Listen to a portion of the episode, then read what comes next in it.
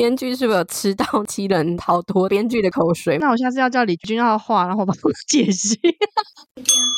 おそうせよ，欢迎来到韩食柑 bibimbap 二号店，我是韩孝珠，我是朴宝英，为你带来有趣又好玩的韩流 TMI。今天也请好好享用我们的套餐哦。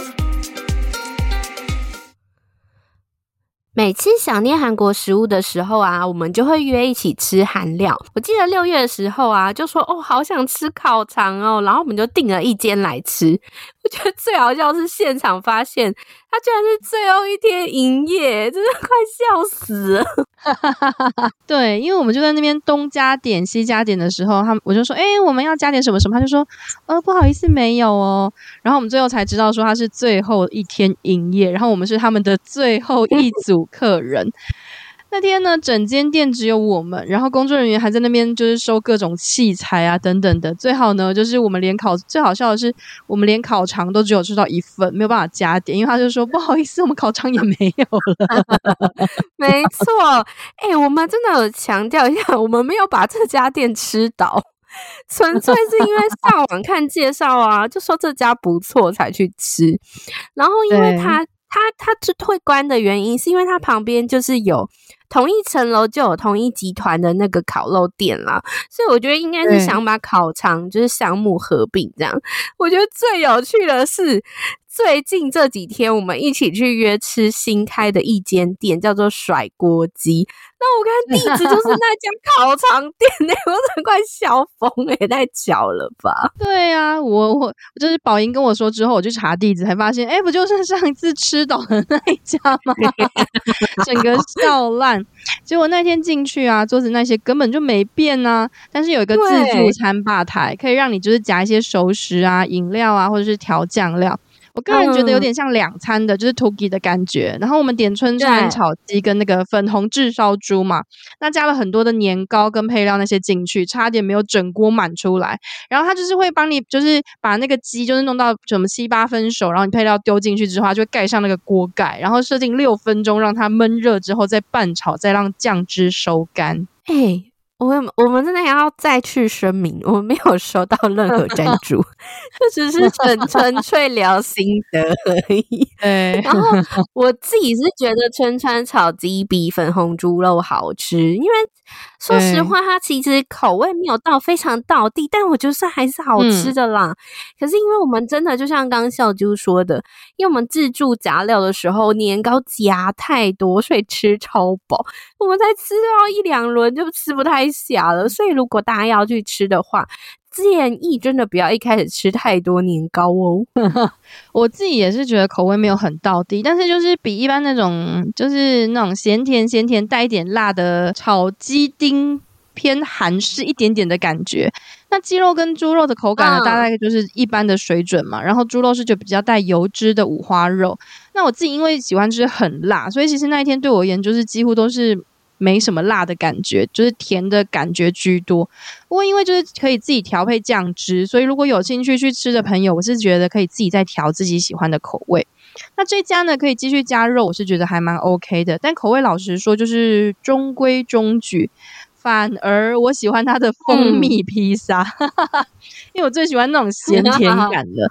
对，但是因为那天真的是太饱了，没有加点 Bokkeunbak，就是炒饭有点可惜。而且我觉得它鱼板汤也蛮好吃的，然后它也有很多熟食哦。就是，可是真的是吃太饱，所以像刚刚笑猪说的那 披萨我就没有吃到。而且它原本的炒锅啊，还可以换成火锅。但也就是没有机会吃到，下次有机会再去吃喽。对，我是觉得如果把它当做评价有点微微微韩国风的吃到饱烤鸡店还 OK，就是价钱也算合理。但是如果你真的想要开箱道地的春川辣炒鸡，那可能就会有点失望，所以呢，就是可以抱持着有点寒风又可以吃饱饱的心情去体验一下啦。那我们聊完新开的美食开箱，就回到我们十一月的新剧开箱啦，直接进入主题吧，Go Go Go！新剧开箱看起来，上次我们才跟大家介绍，十一月有许多韩剧都播出了。那今天呢，我们就稍微聊一下自己的心得啦，有一点小小的围雷分享哦。那现在目前朴恩斌主演的《无人岛的 Diva》已经播到第六集啦。那女主角徐木和，她从无人岛待了十五年后，重新追逐唱歌的梦想。那一开始最吸引我的地方啊，就是因为她要找她儿时的恩人朋友郑基浩。哎，终于在最新的结束里面揭晓是谁啦！当然没有非常意外，可是如果到底是谁，就不要大爆雷喽。哦，这真的，我中间一度有点烦躁，因为编剧就是一直在打模糊仗啊，嗯、就让人猜来猜去，一下就觉得哦是他，一下就觉得是他。那因为一开始我已经就是站好边了，我就是站机号，就是两兄弟的其中之一的那个人，嗯、就后来猜对，我莫名觉得哦赞，就是有种赢了的感觉。但现在呢，我就想说，已经过了一半了，编剧搞出来的超多支线，真的收得完吗？比如说，不管是要收。跟基浩的大相认，木盒如何成为 Diva，然后兰珠跟代表的大对决，基浩跟恶魔爸爸的大决斗，然后呢，哥哥跟弟弟的争风吃醋，这真的演得完吗？我整个很怀疑耶。没错，而且只剩六集了，非常担心，因为接下来就 是刚刚笑就讲到的，你看他那个什么追梦的故事，一定会遇到非常多挫折，然后那个娱乐公司的代表啊。就是各种阻挠那个木盒的偶像蓝珠偶逆卖唱片，但是那个角色是金柱宪演的，诶就是之前跟李 钟硕演那个黑化律师 B Mouse 的坏市长，诶我觉得选他来演，就是看起来就是一个不一般的狠角色呢。没错，我现在看到我们柱宪欧巴，我真的都会有阴影，因为他早年演好人嘛，就后来刚开始演坏人的时候，我整个受创很深。我想说，你不是应该是好人吗？对呀、啊。结果他现在演坏人呢，就导致我受创也很深。我就想说，嗯，他一定很坏，真的。然后呢，他现在就是感觉就是使出很多那种小动作，然后要让然珠呢不能拿到就是两千万张，就不能拿拿到公司的股份嘛。但他找来的国际巨星，我老实说有一点点觉得好笑。因为就是没有演出那种巨 星范儿，你知道吗？就是你说，嗯，他巨星吗？他他他他，因为他感觉把他塑造成像 Blackpink 那种感觉，什么四千万 follow 粉丝，可是他看不出来啊。然后呢，感觉目前呢，就是漂流到无人岛这件事情，我觉得跟现在的故事就是一切没有什么相关啊。充其量就是一个一个开始叙述的设定，就是刚开始叙述就是讲无人岛，可是后面几乎就是脱钩了。那可能跟就是比如说有在那边生活经验可以套用，比如说最近的野猪等等的。那我觉得整体来说还是不错看啊，但是就是有一点偏离一开始的期待。没错，我一开始以为他会发，就是可能六十二集有六集都在讲无人岛，没有没想到无人岛只 花了大概十十五分钟吧，就没有再说了。然后爱情无人岛呢？然后爱情线的部分呢、啊？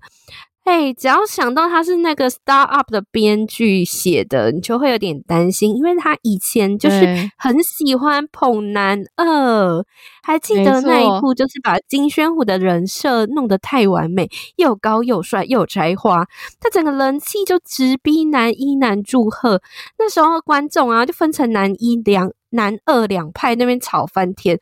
而且目前看来啊，无人岛也就是要让兄弟都喜欢徐木荷啊。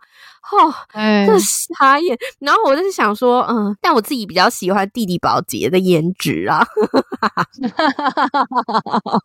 我也是站那个弟弟宝杰派，毕竟我们的中邪喜大长得太可爱了，就是狗狗、嗯、狗狗像。那哥哥武梨雪允呢，就是毕竟也是 idol 嘛，就是也没在开玩笑的。俨然就是那时候宣虎的用爱守护派的，就是再来一次，嗯、所以一阵纠结啊。但老实说，我觉得两个人哈，就是我个人观感，请观众不要打我。我个人觉得两个目前跟恩斌都没有什么火花感，反而是我们恩斌跟他的兰珠哦，你很有火花，真的。对，但大家现在也在猜说，就是哎，现在的两兄弟党啊，就是。雨学还有保洁，会不会他们就是冒充别人的身份？然后真的现实生活中的雨学还有保洁，早就就是在小时候就是挂掉了，他们才能够冒充身份。反正就各种猜测，啊、想说如果真的是这种猜测，就是脑洞超开、欸，这样下去真的是收得完吗？不知道。哎、欸，我跟你说，你这个想法不无可能，你知道为什么吗？不无可能，因为隔壁台那个七人的逃脱我都有看，他一直在换脸，face off，然后一直换不同的人。人。然后我都看到最后，我都想说：天哪，他怎么是他这样子？所以你刚刚说的那设定哦，是有可能哦。然后对那个啊，就是刚刚有提到，就是无人岛，它其实最近也引发了一个争议哦，就是它在济州岛的一个、嗯、一个海边啊，它就是你还记得有一幕是这种他们放 SOS。的一个石头求助嘛，就是恩兵，然后他们就没有把那石头收走啊，然后也没有经过统一拍摄，就被居民抗议。然后制作组呢，他十四日也就是为造成不便，然后发表了一个道歉声明哦。还有说到，就是因为事前呢、啊，虽然有跟居民还有相关单位沟通，可是没有好好的整理，就感到抱歉哦。我觉得这真的就是要好好的善后啦，不然就是会引发很多争议。嗯，没错，好像最多最近蛮多剧组都会有类类似的争议的，比如说现在就是大部分就是韩剧啊、韩综啊，那因为很多很多很容易就是纷纷就是要去用各种地方嘛，那有的时候又太赶，或者是人力不足，没办法好好的善后，就很容易导致当地居民的困扰。那虽然有些争议呢，只能说。这部戏呢，瑕不掩瑜，就是恩斌在这部的演技，不得不说还是很突出的。因为光是那个讲方言哈，很多人就是在演戏讲方言，你真的会看出来他就是很不自然。但是恩斌讲方言，你真的会一开始就觉得他本来就是这样讲话的，我真的觉得蛮猛的，真的。而且因为之前呢、啊，那个导演吴中焕他有说过。他其实一一开始就有说，就还没播出前就有说，如果不是恩斌演这个角色，真的会出事诶、欸、因为他怎么说呢？嗯、就是因为他当时就非常努力的说服恩斌来演。那原因呢，就是他就是有跟编剧讨论啊，就说因为徐慕荷这个角色，他拥有正能量。你要又会说服别人的影响力，欸，还要会唱歌，还有提到刚刚就小猪说的方言，你就是一个要做非常多事情的角色。欸，那他们当时呢就觉得这个角色就非恩斌莫属，然后见到恩斌本人之后也觉得哇，太太用心了吧，他就拿出他写满字跟提问的剧本诶、欸然后导演就觉得哇，他才会说出刚刚那那句话，那句金句，就说哦，如果不是恩斌来演的话，就出大事。现在我们看到现在第六集，哦，真的是这样觉得，就是还现在想不到有谁可以来演这个角色。真的就是要有一种那种呃魄力的感觉，然后又有点率性，然后又有点青春感。只能说呢，期待编剧不要太糟心，把该 收好的线收好，不要太担心。十二集而已，你是要开几百个支线啊？赶快让他们快乐的去当歌手，跟制作人好好的谈恋爱。然后那个恐怖阴森讨人厌的老爸，赶快勾脚滚开吧！那接下来呢，我们就来聊聊朴宝英跟严宇珍主演的《精神病房也会迎来的清晨》。嗯，那在 N 家已经上架完整十二集啦。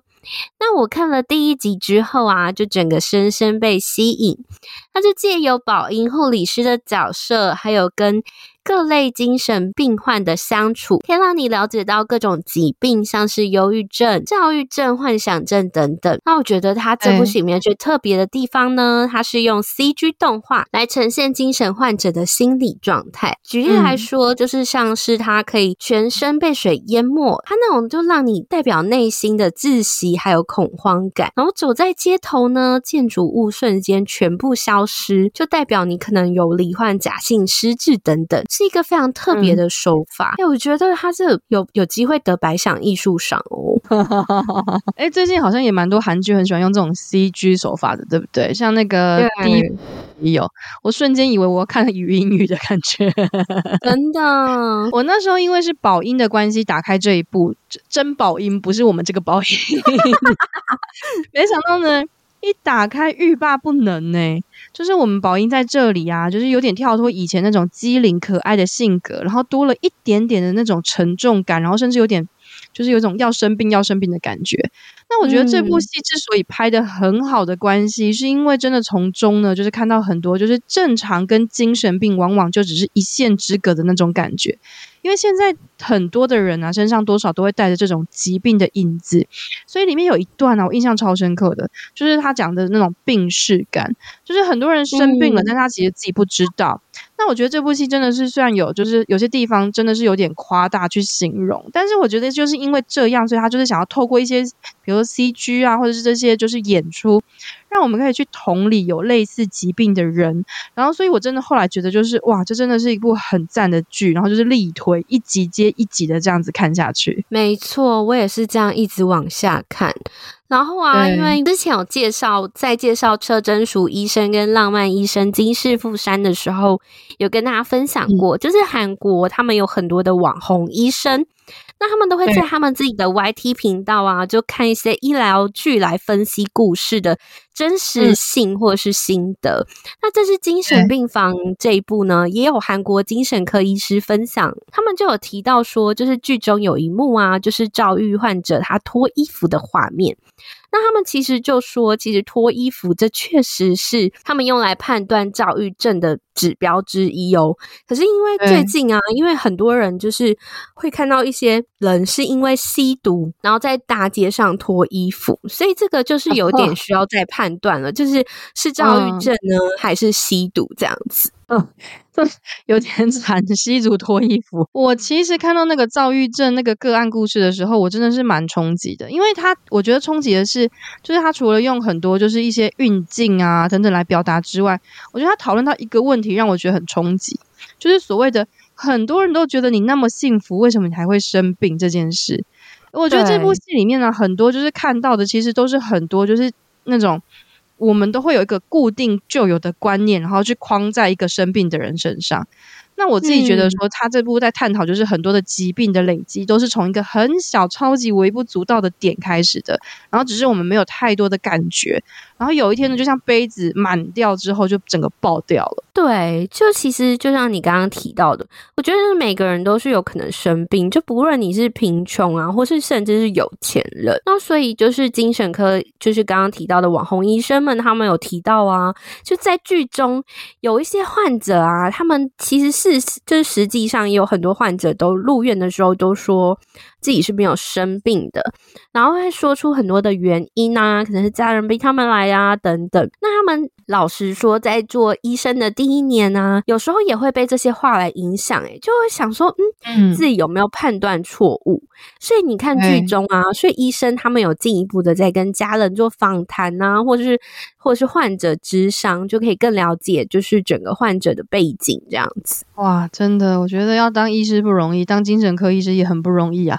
这部很可爱的地方呢，我觉得就是除了刚刚讲的，就是呃很多其实就是蛮写实之外，其实我觉得还有个地方，我觉得也蛮特殊的。他其实在聊到精神科医生跟护理师，他们自己本身也会面临到很多的问题哦，包括就是他们自己对感情的认同啊，然后自尊心啊、自我价值的肯定啊等等的，真的是一部蛮特别的题材的戏剧。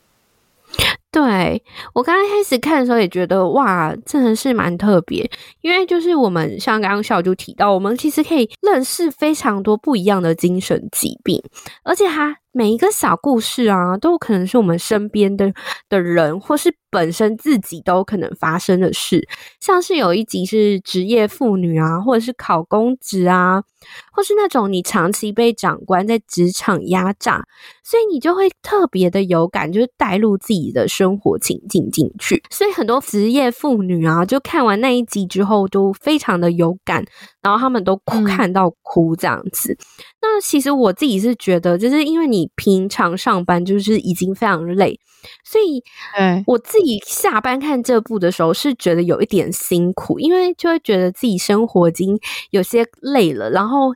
还会还要看别人过得多累，就是我是 觉得，如果你喜欢轻松题材的话，就是不建议就是每集这样一集一集的看下去了。对，其实我觉得他讨论东西蛮多的，我自己也会就是觉得说，哦，没办法一口气看完，所以我大概就是有点类似我自己把它就是分段了，嗯、就是一两个故事看完，我就会稍微休息一下，然后呢去看其他就是好笑的啊，或者是看我的 idol 这边扭来扭去，然后再回来看一下这部。就是有用主题去切的概念，没错，我就是我可能也是，就是看了一段就会先暂停，然后先去看一下其他剧，就是综合一下心情，然后再回来看这样子。对，那我自己觉得，除了刚刚分段看之后啊，我觉得它有一个有趣的点呢、欸。我真的会去查相关的资料，诶，然后去看看真的实际上就是，比如说你在病理上面或者是一些解释啊等等的。像里面不是有一个言语症嘛？他不就是演那个肛门外科的医师吗？对。那他一开始表现出那种强迫症的样子，就是他到底是真的强迫症呢，还是就像那个里面的医师就是说，其实你就只是太焦虑，你可以转移注意力。我那时候看的时候就有去查一下，嗯、那我反而越查越觉得说，哎，怎么 我们身上好像或多或少都有这些东西？没错，哎，看这部啊，真的会很多思考，哎，就是你想说，哎，我是不是也有这个这类的疾病啊，或者是也是有这些小动作啊，就会好好的检视自己这样子。对，那里面有一个患者啊，因为他就是以为他有个幻想嘛，会以为自己就是处于电脑游戏世界的角色，然后他就是可能就是里面的话啊，都会是在讲一些电玩的术语等等。那我看朴宝英本人，他去张度妍主持的 YouTube 节目里面啊，也有说到他其实平常休息时间都在打 low 哎、欸、哦，我整个惊呆，他看起来这样，然后会打 low，然后他就说他是一个资深玩家，然后自尊心。非常的强，被网友呛说：“哎、欸，你不懂这角色啦！”他会生气耶，因为哦，因为他本职就是演员嘛，所以就要研究各种角色啊，所以他没有办法激不起就网友激怒。哎，他就说：“不管你你怎么问候我妈妈，都我都可以忍受，但是这句话什么你不懂这角色，他火气整个就上来了，还说嗯约那个人见面这样子，快笑死！我那时候看完的时候就想说 哦。”所以他如果本身就是也是很常打游戏的话，那他在这部戏在跟那个演员对戏的时候，应该是非常能了解那个特殊患者的心情哦。对，我有看那个片段，我快笑死，宝英超可爱的。他说：“我的人生就是在研究角色的人，你说我不同角色，超真的。”而且啊，跳一下。宝英最近因为就是这部戏，他不是陆续都有上一些综艺节目吗？我真的觉得他超可爱的。他其实也是一个充满笑点的人，就是那种冷面笑匠。包括他去上刘大婶的节目啊，然后去分享一些事情。那其中有一个部分，他就分享就是说他跟光洙其实是邻居。那因为光洙是欧巴嘛。有的时候会命令他的语气，然后大神们就说：“米亚内，不好意思，因为我们是这样对光 怎么那么可爱？没有啊，天外突然飞来一笔，要讲一下，就是宝英，我真的觉得他超可爱的。没错，哎呀，怕性格啊，就被网友说很像真的那个都奉顺本尊哦。然后啊，就是在这部里面呢、啊，就是有看到一个就是测试自己心理状态的方法，我觉得还蛮不错的。就是你写下你的人生自传，从小到大到现在，然后写完之后呢，用黄色的荧光笔来标示出你自己的负面情绪。嗯，你就会发现，其实你在生活中啊，你被哪些负面情绪给影响，那医生呢，就是会帮你解决这些问题。那这里啊，就让我想起，就是上次我分享过 Super Junior 的团综 Super TV 里面，那西侧呢，他有带利特去一去一个心理智商，那时候有一个就是画画治疗，你知道要画什么吗？来说来听听，他就是要叫你画。就是雨天的人，嗯，我们就是现在就现场让他 很有直播的感觉，就是让 小啾现场拿出一张纸跟笔来画画看。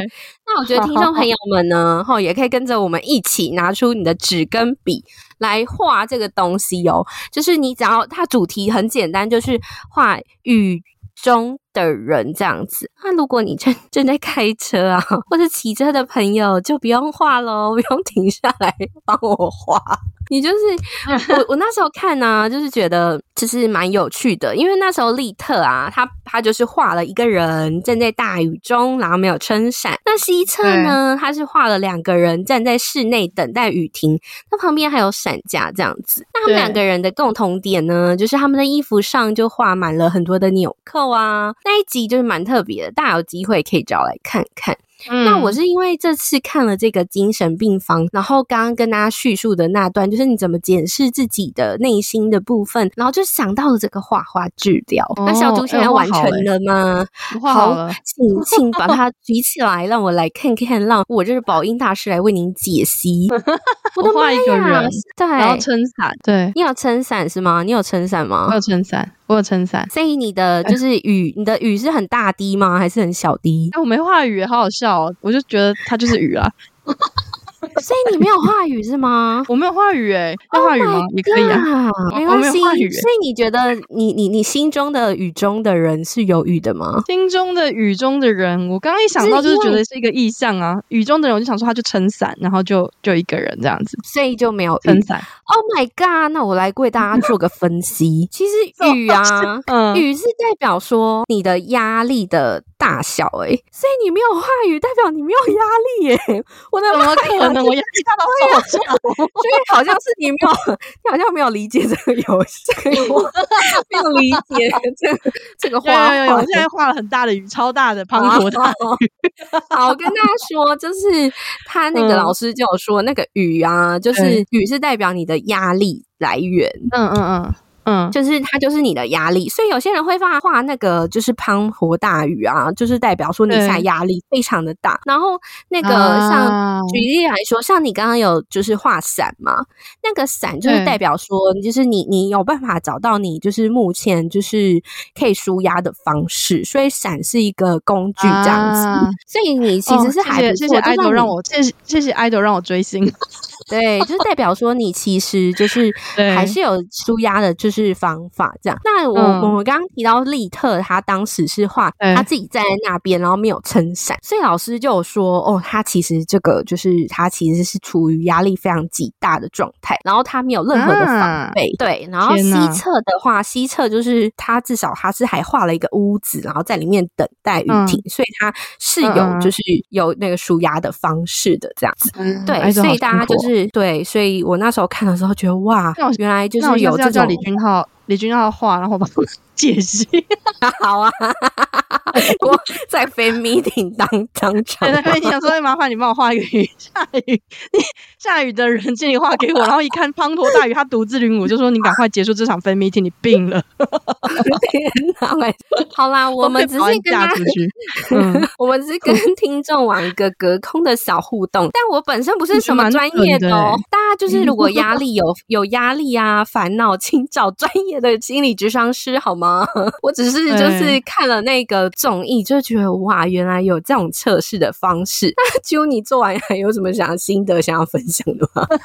我决定我要去找，除了刚刚讲说叫李俊浩去做这个测验之后，我决定我要叫我周遭的人来做。但我真的觉得蛮有趣的，就是做完就觉得，哎、欸，好像好像就是真的蛮准的，因为真的每一个人想到的东西会很不一样。然后就像你刚刚讲的，就是每一个人对于那种压力的防护机制，就是也不一样，就是蛮有意思的。对，所以就是大家有机会可以测试看看啊。那我们就赶快回到正题，继续聊我们的新剧开箱。那接下来要聊的是我们男朋友男祝贺的新剧啦，就是《非法正义》。他白天呢就当警校资优生，然后晚上就化身成施行者去伸张正义这样子。那我自己目前看了两集，觉得蛮好看的。他就是那个啊，透过他警察的身份，然后去寻找他想要处刑的人的资料，所以媒体呢就利用舆论也会加入这种施行的行列。嗯，所以像大家应该都知道，有一些相关的韩剧，像是朴海镇、林志妍的那个全国死刑公投，他就是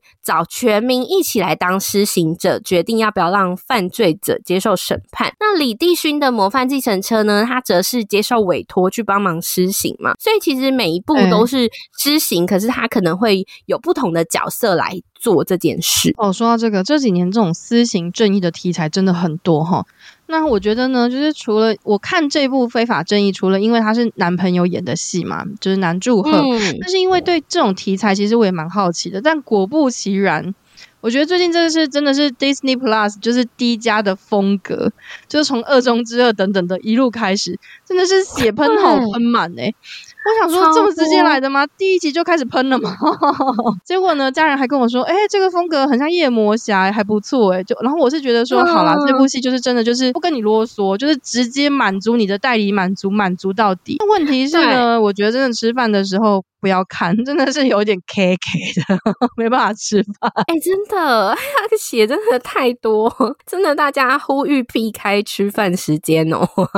然后，所以啊，就是我们刚刚讲那么多，就是其其实都是会用不同的角色来做事情嘛。可是我觉得问题就来了，你就会一直在想说，虽然它可以满足观众的代理满足，惩罚那些法律量刑很轻的坏人，我们就会觉得哦，非常的爽。嗯、可是我就会一直在想说，那程度有必要让他去死吗？就是让那个就是犯人去死吗？嗯、还是像像魔幻模范计程车一样，就恶整一下就好呢？我看的时候都会一直想这个问题，诶，那我自己是觉得也是不需要让他们死啦，就是稍微惩罚一下，我就可能在之后再交给法律。虽然法律很烂，但是。我是觉得没有办法让他直接死啦，就是那小猪，你觉得呢？我觉得就是我，我其实也会想这件事情，我真的觉得蛮两难的，因为站在就是人性的立场上，就觉得说，呃，其实不用不至于要让他这样子死吧，但是又觉得可以理解，因为很多人对于这种人，嗯、就是很多的那种恶人，就是很希望他彻底的消失在世界上，尤其是因为有就是因为这些恶人而受伤的人，所以这一题我真的觉得太难回答，但不得不说，如果呢，就是看前面这两集，真的会很。很多那种喜欢看这种复仇啊、私刑啊这种剧的人会觉得超级畅快的。没错，然后我觉得剧中有一幕啊，就是有个性侵犯他出狱之后，然后照片就被公布，然后提醒民众要小心，然后全民啊都跑去他家门口那边叫嚣围观。我看到这幕的时候，我真的鸡皮疙瘩哎，因为这段就是在神还原一个就是南韩的真实事件，叫做赵斗淳事件，它就是电影。引溯源翻拍的案子，那他当时呢就侵犯了一个八岁女童，就之后只被判十二年，所以他大概在二零二零年的时候出狱。那时候我有看新闻哦，所以这段韩剧内容真的是完全复制这个场景，诶，他连那个公寓啊、房子啊都长得超像，连那个也是找一堆，就是当时也是有一堆 YouTube 跑去现场直播。那我就去查了一下，果真是改编这段内容。对，我那时候一看就想到说，哦。这应该就是在讲那个溯源赵斗淳啊，但是其实哦，真的那个案子，我光看文字我就觉得超不舒服的。然后这部戏呢，还把这个犯罪的场景，就是有点类似像就是照片一样拍出来。我那时候其实看到有点想吐。所以呢，就是我觉得更怕，嗯、而且我觉得就是，所以那时候就是他们不是就是惩罚那个恶人嘛？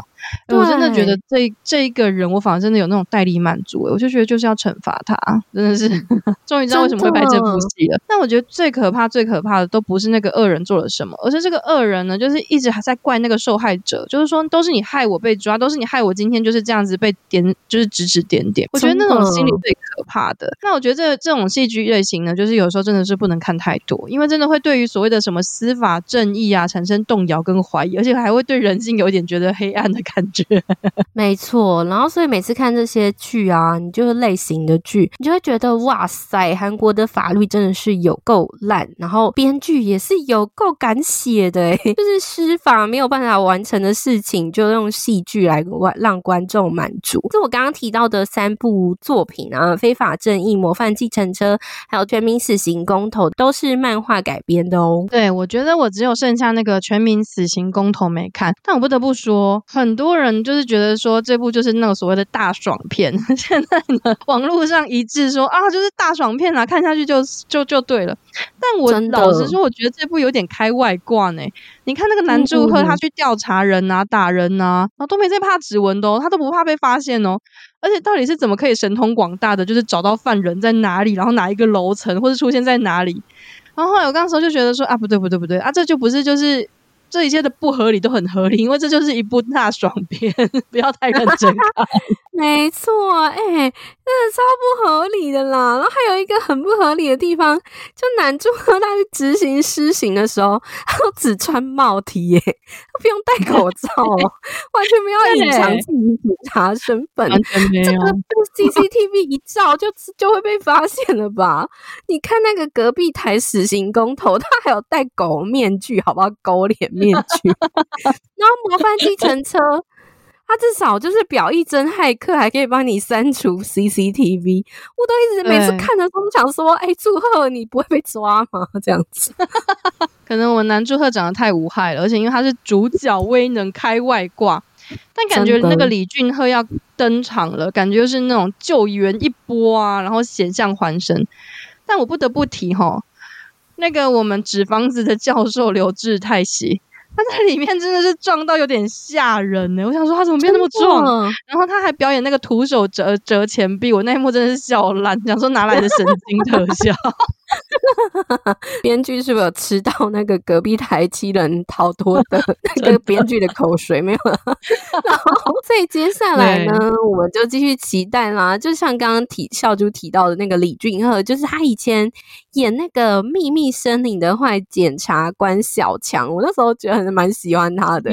那所以就是蛮期待他这次会扮演什么样的角色。啊，讲到最后，我觉得我们刚刚不是介绍了三部，就是最近蛮夯的剧吗？还有一部，我最近有看那个陆云的《婚礼大捷，它其实就是轻松小品啦。因为我之前就有提到他们是漫改嘛，那因为我对漫改通常都蛮有兴趣的，因为你会漫改就表示它的故事性就是还算完整，所以我就是把它翻开来看。那这次呢，陆云饰演就是有点焦躁，然后神经质，但是其实就是一个就是母胎单身，oh.